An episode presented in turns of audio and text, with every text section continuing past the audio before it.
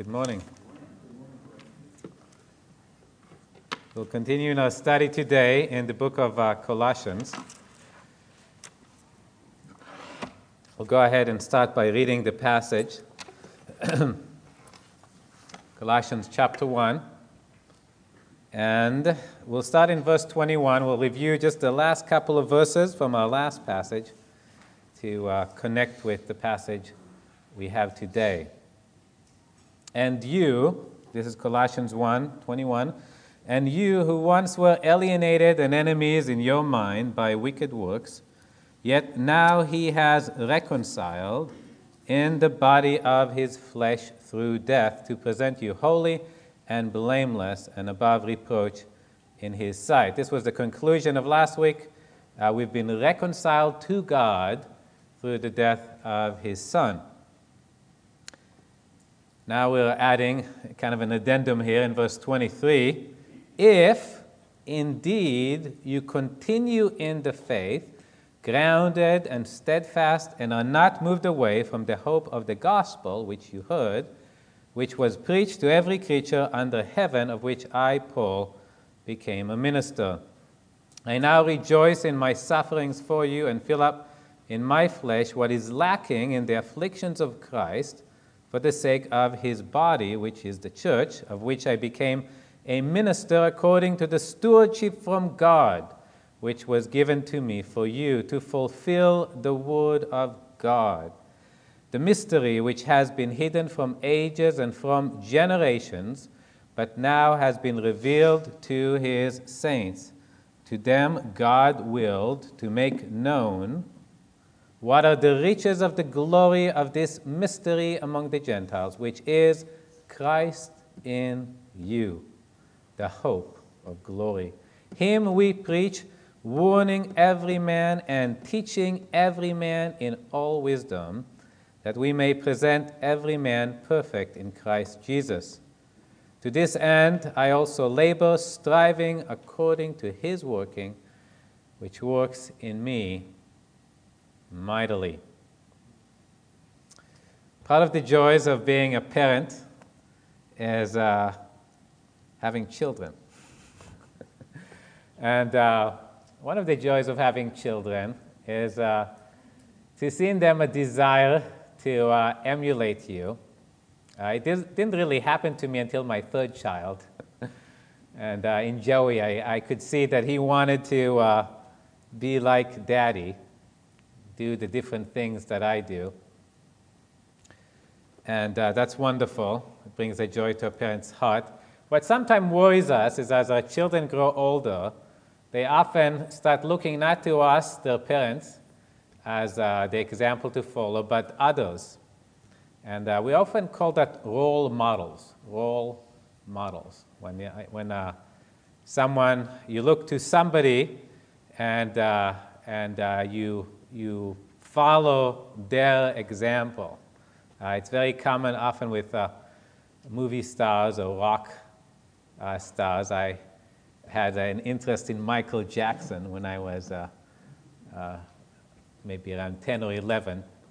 Fortunately, I was very far away, removed from him being in Israel. And I didn't really know much about him other than the songs he was singing and how he was dancing at the time. But uh, it's uh, not necessarily a bad thing to have a role model. Right? It depends who that role model is. Uh, we uh, see in the scriptures the example of the Lord Jesus being, if you would, a role model. Right? He uh, took, he chose the twelve disciples to live with him, and the idea is they didn't just learn from Jesus. They didn't just hear the laws of God, what they needed to do, what they shouldn't do. They got to see a living example. Right? There they were with Jesus day after day, and they could pattern their lives after his life. Right? He was a role model for them. And he is really the ultimate role model as we were singing, Oh, to be like thee. Right? We have a real desire to be like him, and that's really our very purpose of existence existing. And the very purpose of Him saving us is to become like the Lord Jesus. Now, in the passage today, we're going to look at somebody else as a role model. And the reason we can do it is the scripture tells us we can. In uh, 1 Corinthians 11, verse 1, Paul says to the Corinthians, Imitate me just as I also imitate Christ. Right? Paul was saying, look, look to me as a role model, okay? Do what I do, imitate me. And uh, that's, that was part of God's design for the church. Remember, he, he uh, in the Great Commission, he didn't just say, go and preach the gospel to the apostles. He says, go preach the gospel to every creature, teaching them all things which I commanded you. They were supposed to share everything they learned about Christ. And one of the ways they would have to do it is the same way Jesus himself did by being an example. Right? And uh, we have examples among us today. It says uh, in Hebrew 13:7, Remember those who rule over you, who have spoken the word of God to you, whose faith follow, considering the outcome of their conduct. So God has in his plan for us in growing to become like Jesus to put people in our midst that we can follow because they were the ones who shared the word with us and they're following Christ themselves and so we can look to them and follow them. Right? Today we have the portrait of Paul in the passage, and we want to look at Paul and think about him as a role model. How can we imitate Paul more in our lives? Okay, and I found six points. You could probably find more, but uh, we'll go ahead and stick with uh, six main points in the life of Paul as is communicated to us in this passage. Okay, the first one in verse uh, 23, remember he shared the gospel or the gospel's power of saving people, people being reconciled to God. And then he says, if indeed you continue in the faith, grounded and steadfast. So he's saying there's a certain condition here to being saved and receiving this blessing that I shared with you, and that is holding on to the gospel and believing the gospel. now, we're not saying here that you can lose your salvation, but it's possible for a person to profess to be a Christian and, yet, and at some point to forsake the gospel and to no longer believe the Christian message. And then the scripture tells us this in 1 John 2:19. They went out from us, so somebody leaves, saying, I don't believe this stuff anymore. Right? They're leaving, they're walking out the door. This is what we're told. They went out from us, but they were not of us. For if they had been of us, they would have continued with us, but they went out that they might be made manifest that none of them were of us, right? So when a person leaves, they're demonstrating that they're not saved. They're not becoming unsaved. You cannot lose your salvation. Now, why is Paul saying this in this place? Remember, Colossians is a warning letter. False teachers have come into the church and they're beginning to teach other things like you're saved by your works, you need to keep the law. Uh, Jesus isn't the only way or the only part of the way. There's all these angels we also need to follow and worship.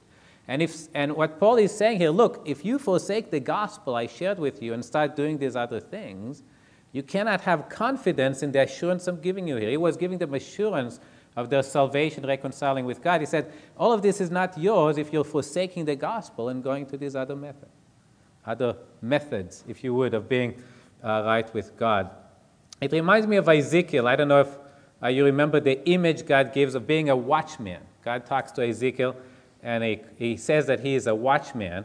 And in those days, you didn't have, uh, you know, radar and, you know, cell phones, communication. Uh, and uh, you needed someone to warn the people, a warning system.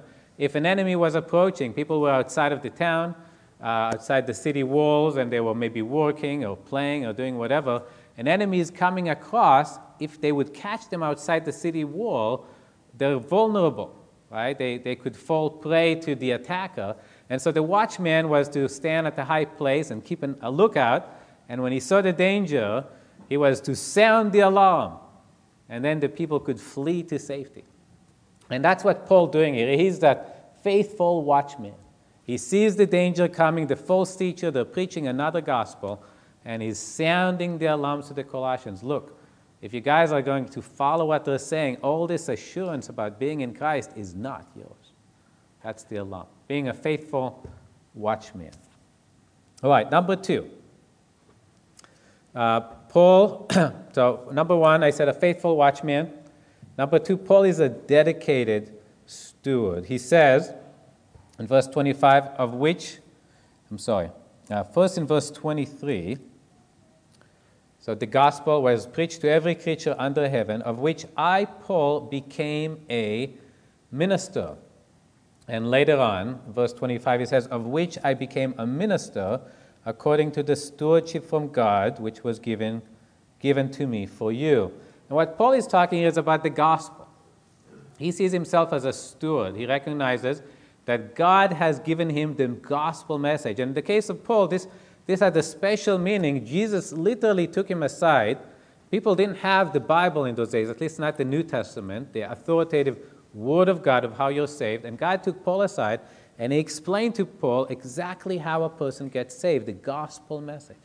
And Paul saw himself as a steward, right? He, he had this uh, gift from God, if you would, and now he needed to take that and share it with others, and others believing in it, they will be saved too.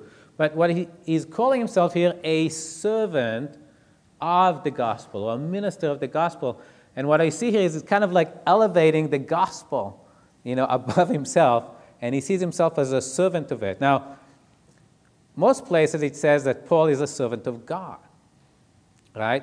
But now he received this ministry from God, and he's saying, This is so important that my whole life is worth spending just serving this ministry or stewardship that God has given him. That, that became the most important thing in Paul's life.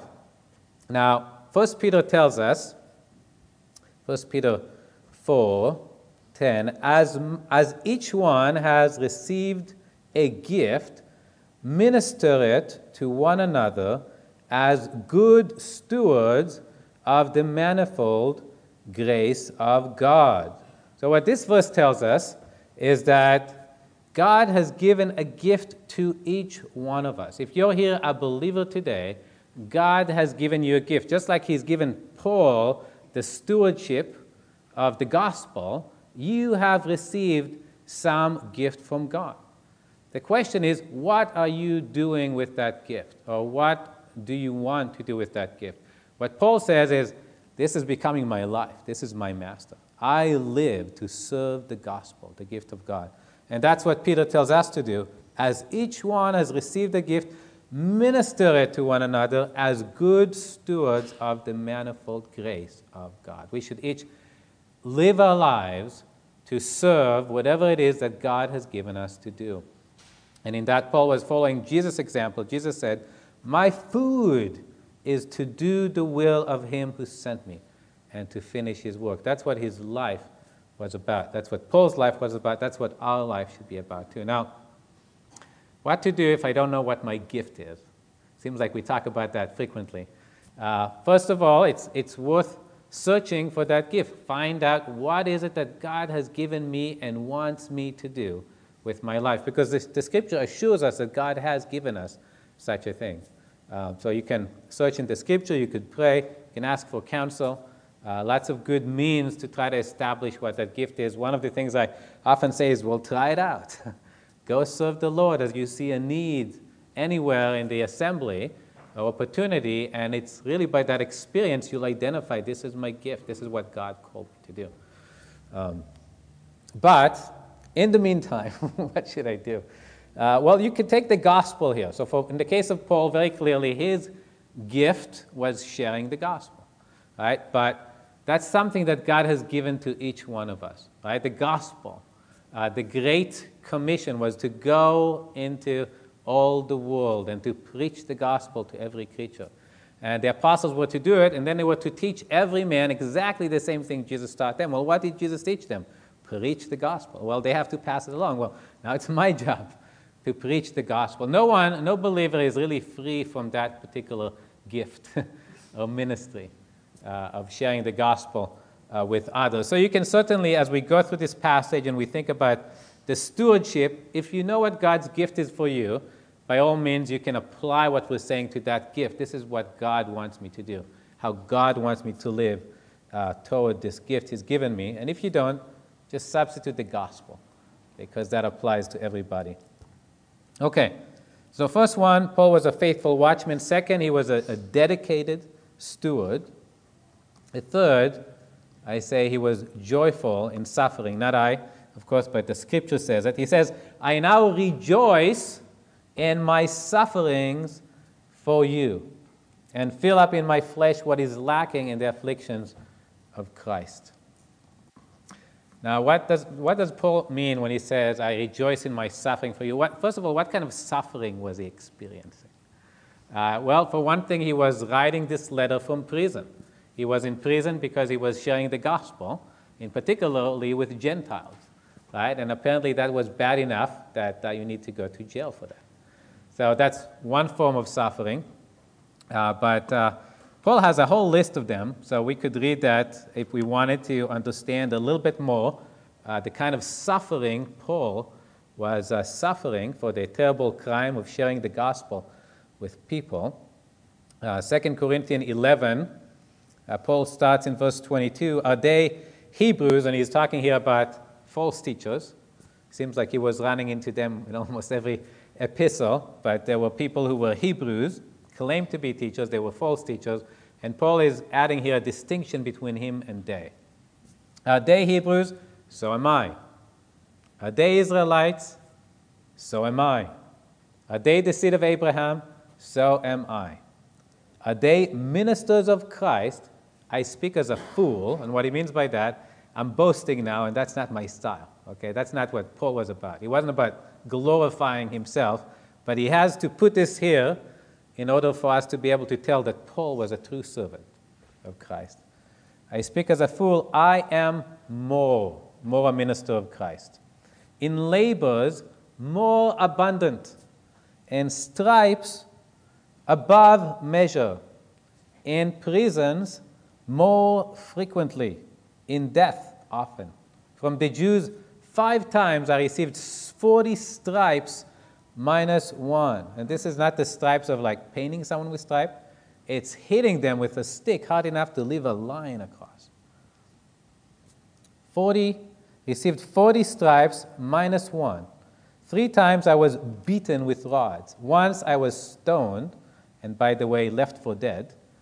Three times I was shipwrecked. A night and a day I have spent in the deep, in journeys often, in perils of waters, in perils of robbers, in perils of my own countrymen, in perils of the Gentiles, in perils in the city, in perils in the wilderness, in perils in the sea, in perils among false brethren, in weariness and toil, in sleeplessness often, in hunger and thirst, in fastings often, in cold and nakedness, besides the other things, what comes upon me daily, my deep concern for all the churches.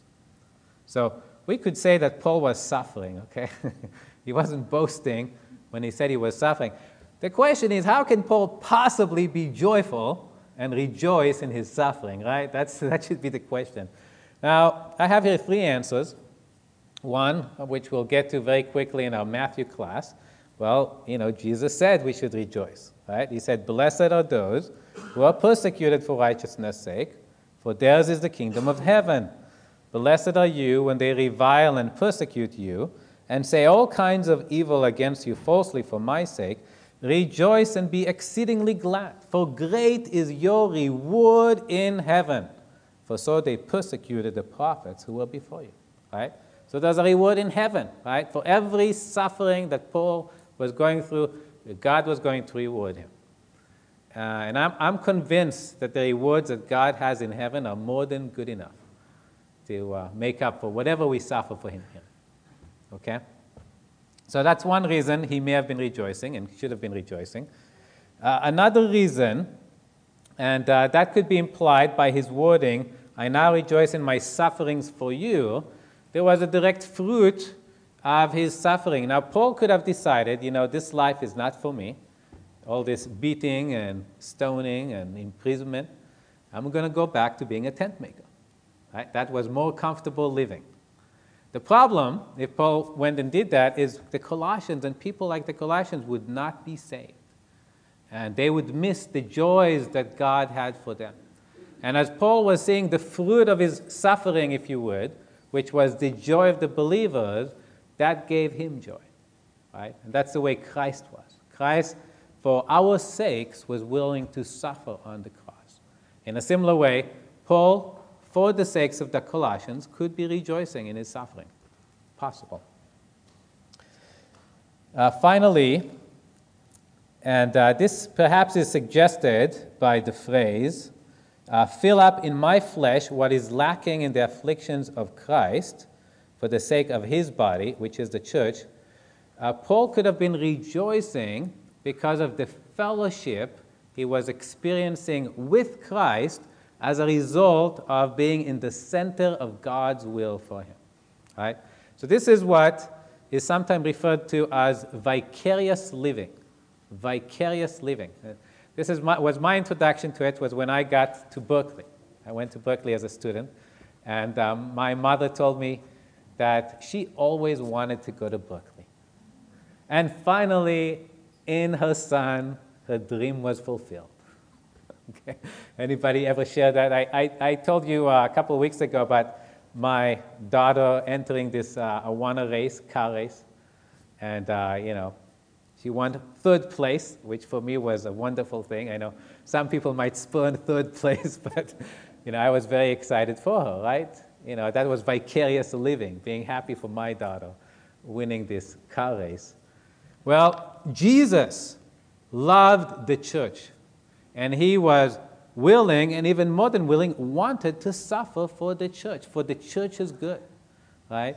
And uh, he was effectively accomplishing it through Paul. That's what Paul means, that he was filling up in his flesh what was lacking in the affliction of Christ. Christ wanted somebody there willing to take the beating for the gospel and sharing the gospel so that other people can hear it and be saved and be blessed through it. And Paul was willing to take that spot and suffer. And, uh, you know, if Christ is is uh, living in you, right? We're talking about vicarious living. We'll get more into that, right? And you're suffering for Him. Do you think that you're going to be left to suffer alone? No, you're going to, going to have Christ in the midst of it, suffering with you. And Paul talks about that in Philippians 3:10. He talks about his aspiration as a Christian. And we can identify, at least with the first two, that I may know him. He wanted to know Christ. We do too and the power of his resurrection. We want that too. Well, he adds to it, and the fellowship of his suffering. That was Paul, right? I mean, he wanted the fellowship he could experience with Christ by suffering with him.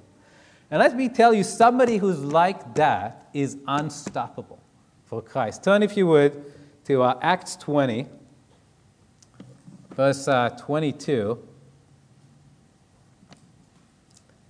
know, Paul says this. This is on his way to uh, Jerusalem, and he's talking to the Ephesians elders, actually not so far from where Colossae was. And he says this, and see, now I go bound in the Spirit to Jerusalem, not knowing things, not knowing the things that will happen to me there, except that the Holy Spirit testifies in every city, saying, that chains and tribulations await me. So here was Paul. He was going to Jerusalem. He had a particular ministry. He was carrying a financial gift from the Gentile churches to the poor saints in Jerusalem. And uh, he was being warned left and right by spirit filled people. You go to Jerusalem, Paul, you're going to suffer. And uh, this was Paul's response. But none of these things move me, nor do I count my life as dear to myself, so that I may finish my race with what? With joy. And the ministry which I received from the Lord Jesus to testify to the gospel of the grace of God. You know, suffering wasn't a problem for Paul, okay? I rejoice in it. And I think a big part of it was the fellowship with Christ that is possible when we are at the center of His will, suffering for Him.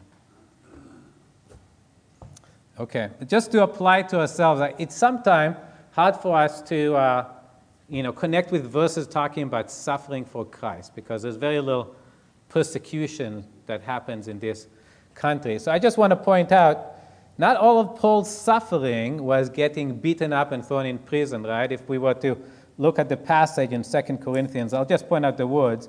Uh, he says, in labors more abundant. Right? Can we do that? We can do that. In weariness and toil. Can we do that? We can do that. In sleeplessness, often. Can we do that? We can, do we want to do that?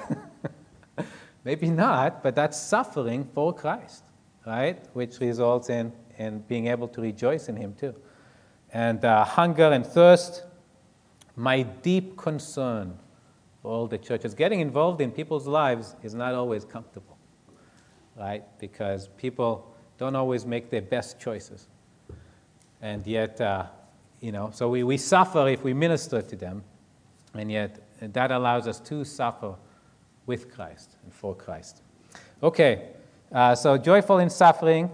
Uh, fourth one, he was excited about his stewardship. Are you excited about the ministry that God has given to you? Well, Paul was really excited about the ministry God gave to him. Uh, in verse uh, 25, actually, verse 26, it says, The mystery is now talking about the gospel that was given to him. It says, The mystery which has been hidden from the ages from ages and from generations, but now has been revealed to his saints.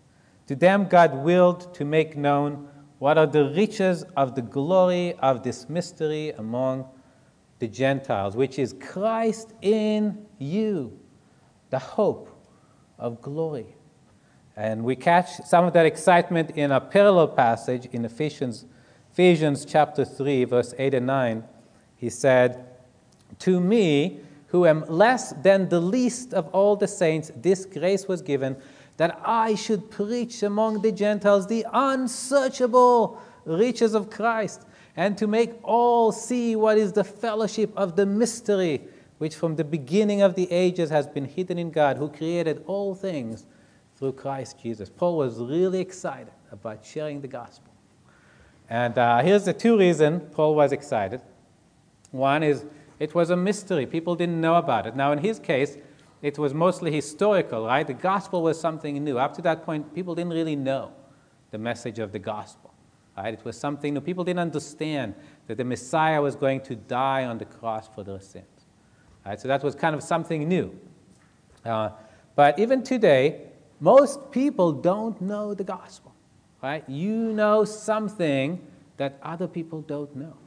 And uh, the, uh, the gospel, Paul talks about, uh, about it in these passages, especially the one in Ephesians, was really part of God's plan for the universe from the beginning. It was hidden from ages and generations, but always in the mind of God.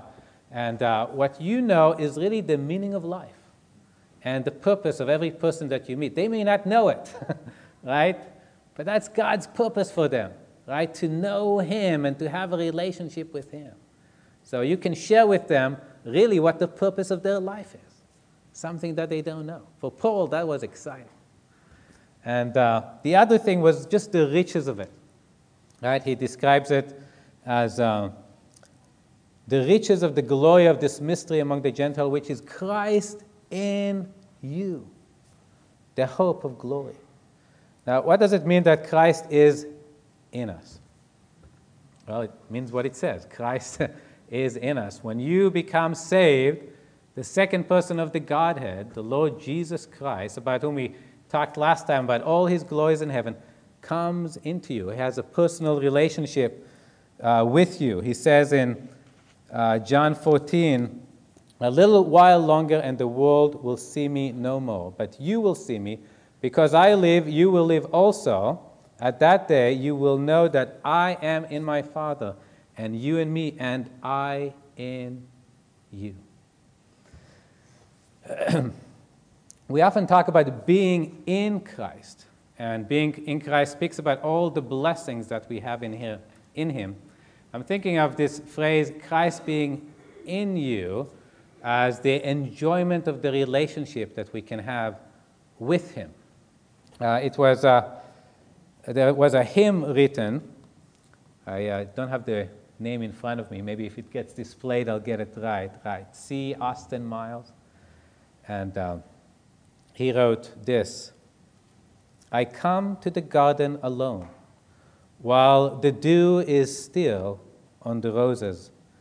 And the voice I hear falling on my ear, the Son of God discloses. And he walks with me, and he talks with me, and he tells me I am his own, and the joy we share as we tarry there, none other has ever known. Now we have it on good authority that this uh, hymn was not written in a garden. It was written in a leaky, cold, dreary um, basement that has no windows in it. And yet, he speaks about enjoying fellowship with God. And this is uh, the secret or the riches that every Christian has, which is a personal relationship with God, which, even in the midst of the most terrible circumstances, you can actually experience joy. He came to have a relationship with you. That, this is the purpose of your existence. He made you for Himself. And you can know Him and enjoy fellowship with Him, intimate fellowship, which is the source of joy that a Christian can have in every circumstance of life. Now he uh, adds and says, the hope of glory.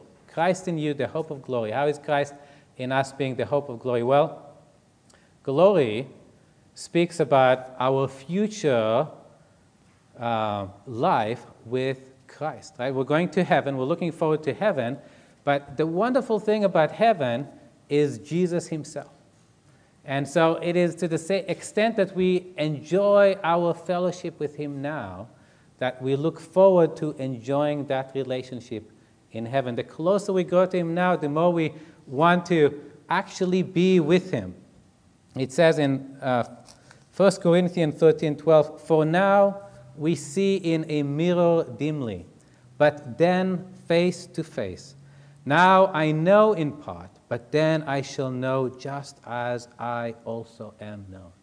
So, right now, my knowledge of Christ is limited. I walk with Him by faith, not by sight. But the day is coming when I will walk with Jesus by sight. And I will see Him who loved me, Him who was willing to stretch His hands and have the nails put in it. The Son of God, the Creator of the universe, for the single purpose of having a relationship with me. We were worshiping Him uh, this morning at the breaking of bread with this picture of the prodigal son and how much the Father loved the prodigal son. That is the love that God is trying to communicate He has for each one of us. So that's the riches of the gospel and why Paul was so excited about having the privilege to share the gospel. It was God's plan for every person, and it held in it the riches of the gospel. Every person can come into an intimate relationship with the God of the universe. That's why he was excited. Okay, number five, and uh, that I wrote is the perseverance. So we're looking here for, for traits in Paul that are worth emulating, and one of them was perseverance. We see that in verse 28. Paul says, Him we preach, warning every man and teaching every man in all wisdom, that we may present every man perfect in Christ Jesus. Now, Preaching Jesus was not popular then, just like it is not popular now. And uh, we have in uh, 1 Corinthians, Paul says, For Jews request a sign, and Greeks seek after wisdom, but we preach Christ crucified, to the Jews a stumbling block, and to the Greeks foolishness. Right? People didn't like the message of the cross. Right? They preferred other things that these false teachers were sharing. And yet, Paul was sticking to Christ. And he says, Him we preach. uh, then um, it shows Paul's concern to every person. It says, warning every man and teaching every man in all wisdom that we may present every man perfect in Christ Jesus. For Paul, every person was important. Every person that he was preaching, uh, was preaching the gospel to. He says, warning every man, and I think that speaks of warning them of the danger of not receiving uh, all the riches that were theirs in Christ. Now, people love it when we share the good news with them. They don't always like it as much when we apply a warning and says you need to really be careful that you're holding on to Christ and, and what Christ has for you, because if not, you're going to lose the blessing of it. Right? And Paul was faithful in uh, warning people. Teaching every man, it's one thing to perhaps declare the gospel. You know, I have asked people to raise their hands and say a prayer with you. It's another thing to stick with them and to teach with them, go through the scripture, making sure they're understanding the gospel and all the other teaching that God has in His Word for us. And Paul was willing to do that. Uh, to present every man perfect in Christ Jesus, I think that's Paul thinking of the maturity of believers. He didn't want to leave a person as a, as a newborn Christian, and his goal was to make every person a mature Christian and able to, again, appreciate all the privileges that are theirs in Christ and able to then go and themselves make disciples. Now, uh, Paul says, To this end I also labor, striving, and I want to just spend a minute thinking about these words. To do the work Paul did was hard work, right? The, ter- the term labor we don't apply to uh, you know people like me that sit all day at their computer and type stuff and that get paid at the end of the day for it. Right? We usually don't think of that as labor. We think about people who are working in the field, maybe in the you know, heat of the day and you know, doing this hard work, and at the end of the day, they come home and they're tired from all this work they've done. That was Paul. He, he worked till he was tired. This was hard work that he was doing. He said he was striving, and uh, the Greek word for striving is agonizomai. Agonizomai. What does that speak to you of?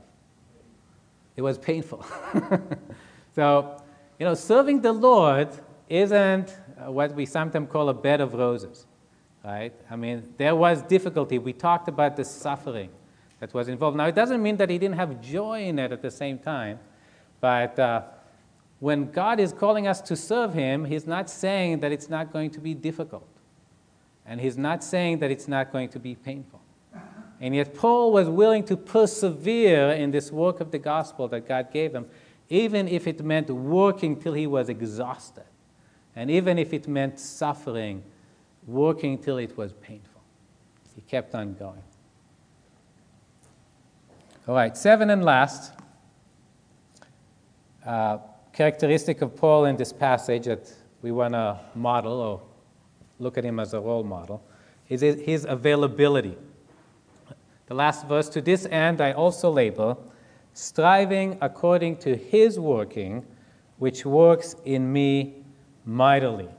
Now, Paul wasn't taking credit for the work that he was doing, he was ascribing the credit to God in this passage. He, he says it again in uh, 1 Corinthians 15, verse 9. He says, For I am the least of the apostle, who am not worthy to be called an apostle, because I persecuted the church of God, but the grace of God, but by the grace of God, I am what I am. And his grace toward me was not in vain, but I labored more abundantly than they all, yet not I, but the grace of God which was with me. Who does the credit go to? It goes to God. Now, you know, how do we emulate that? So this is again really goes to this vicarious living. You know, Christ called us to live for him. And he's there with the infinite power to enable us to, to, to live for him. Right? So, how do we do it? How do we access this power of God to live for God? And uh, I have three suggestions here. Uh, the first one is we need to understand that it's possible. Right? It says in this passage that Christ is in us. Right? And Paul was suffering and enjoying fellowship with him, and Paul was serving him and enjoying his power. This is not something that's designed only for Paul, it's something that is designed for every Christian. Every Christian is supposed to have Christ in him. Right? And every Christian is supposed to live for Christ. And it's impossible to live for Christ without his power. Right? So I think it's worth knowing that that's God's design for you. Second, we need to have a proper opinion of ourselves. Right? And by a proper opinion of ourselves, I mean this a proper opinion of ourselves. okay? It's easy for us to have a high opinion of ourselves. Right? But what does it say? God resists the proud, but he gives grace to the right. to humble means to have a proper opinion of ourselves. Uh, some of you know it, but I recently listened to a, a comment, uh, not comment, a biography of D.L. Moody, which uh, is one of, you know, the better known evangelists of modern time. This is a picture of him when he was young, as an encouragement to the young people here. Uh, he, he, uh, he started life very, a very low place of society. His, uh, I forget if his father left or his father died when he was very young. Uh, so his mother had to raise all of them. I mean, they didn't have much. And uh, he ended up leaving home, go to the big city, I think which was Boston in those days, and finding the dream job of being a shoe salesman. And uh, he actually did really well in that job, and he became a Christian, and uh, you know wanted to serve God in whichever way he could. And being an excellent salesman, he started by uh, filling the church's pews. Right? He was going to a church in those days. You could rent a pew, and that was your pew. Right? That's where you got to sit. But he didn't reserve it for himself. He would go to bars and, you know, sell the gospel, right? And get people to come and sit in the pew and listen to the sermon. And he was successful, right? He was a good salesman. Um, and then uh, he moved to Chicago, and uh, there he was convicted he needed to do more for God. So he started, you know, wanting to teach, and uh, he wasn't very uh, don't know what the word for it, a very literary man. He, I mean, he barely knew how to write. Okay, so he wasn't. He, he didn't go to Bible school, and so he was very humble, and uh, he would uh, he would learn from others. Right? He he preached a sermon. Somebody came and you know told you know Moody, you were just completely off on that point. And he says, "Thank you, brother, for coming to me and telling me. Tell me more." You know, and he learned from people. That was his only way, right, of learning. And uh, he became quite successful in his Sunday school, as I understand it. Uh, again, because he was willing to go where, you know, where people needed him. You know, he would go to the slum, give the, the kids a penny each, so they would come to his Sunday school class. Um, and he ended up building quite a large church, probably one of the largest churches in Chicago of his day. And uh, then the Great Fire in Chicago happened, and uh, he went to raise money. He went to New York and went door to door, maybe church to church, saying, Our church burned down, we need to build another church. And uh, something broke in him during that, uh, during that time in New York, trying to uh, collect money for the building of this church. And uh, he felt he just wasn't able. He just couldn't do it anymore. You know, he was, he was doing work and too much of it must have been in the strength of his flesh.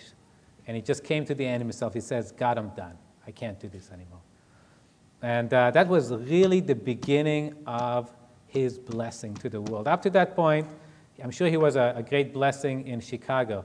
But uh, he went to England and, um, you know, uh, had uh, some opportunities to speak. And it's like, you know, God opened windows in heaven and the revival started pouring down in England. And he ended up going around the world preaching. It's been estimated that uh, over 100 million people heard him preach. And we're talking 150 years ago. There weren't as many people as there are today. There were no amplification system. You know, churches were limited in size. No TV broadcast. Uh, it says of this that his detractors admitted that heaven was probably populated by another million people because of him. And, uh, but the key, I think, was really reaching that end of himself in New York and realizing, you know, God, I'm just too small for this job. I can't do it. And uh, that was the secret for Paul, too, right? He says, I am the least of the apostle. I am the chief of sinners. right? But that's the kind of person God can use. And uh, finally, the third key to uh, living in the power of God, I believe, is for us in John 15 22 and 23. Judas, not Iscariot, said to him, talking to Jesus, Lord, how is it that you will manifest yourself to us and not to the world?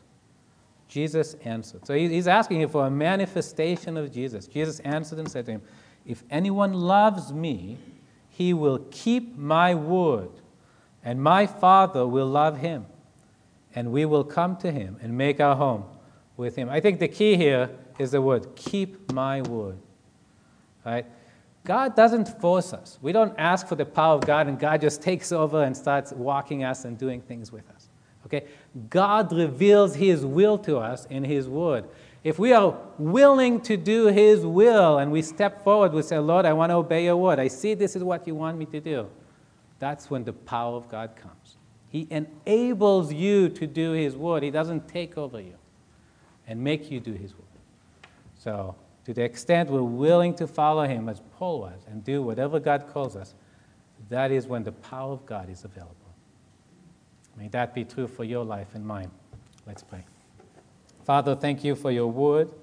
We thank you for the Lord Jesus, who is uh, our object of worship and uh, the ultimate uh, likeness that we desire to wear. We thank you for Paul and uh, his example to us. We thank you that you want us to live Christ filled lives. And you want the power of Christ to be manifested in us. Lord, we pray for that.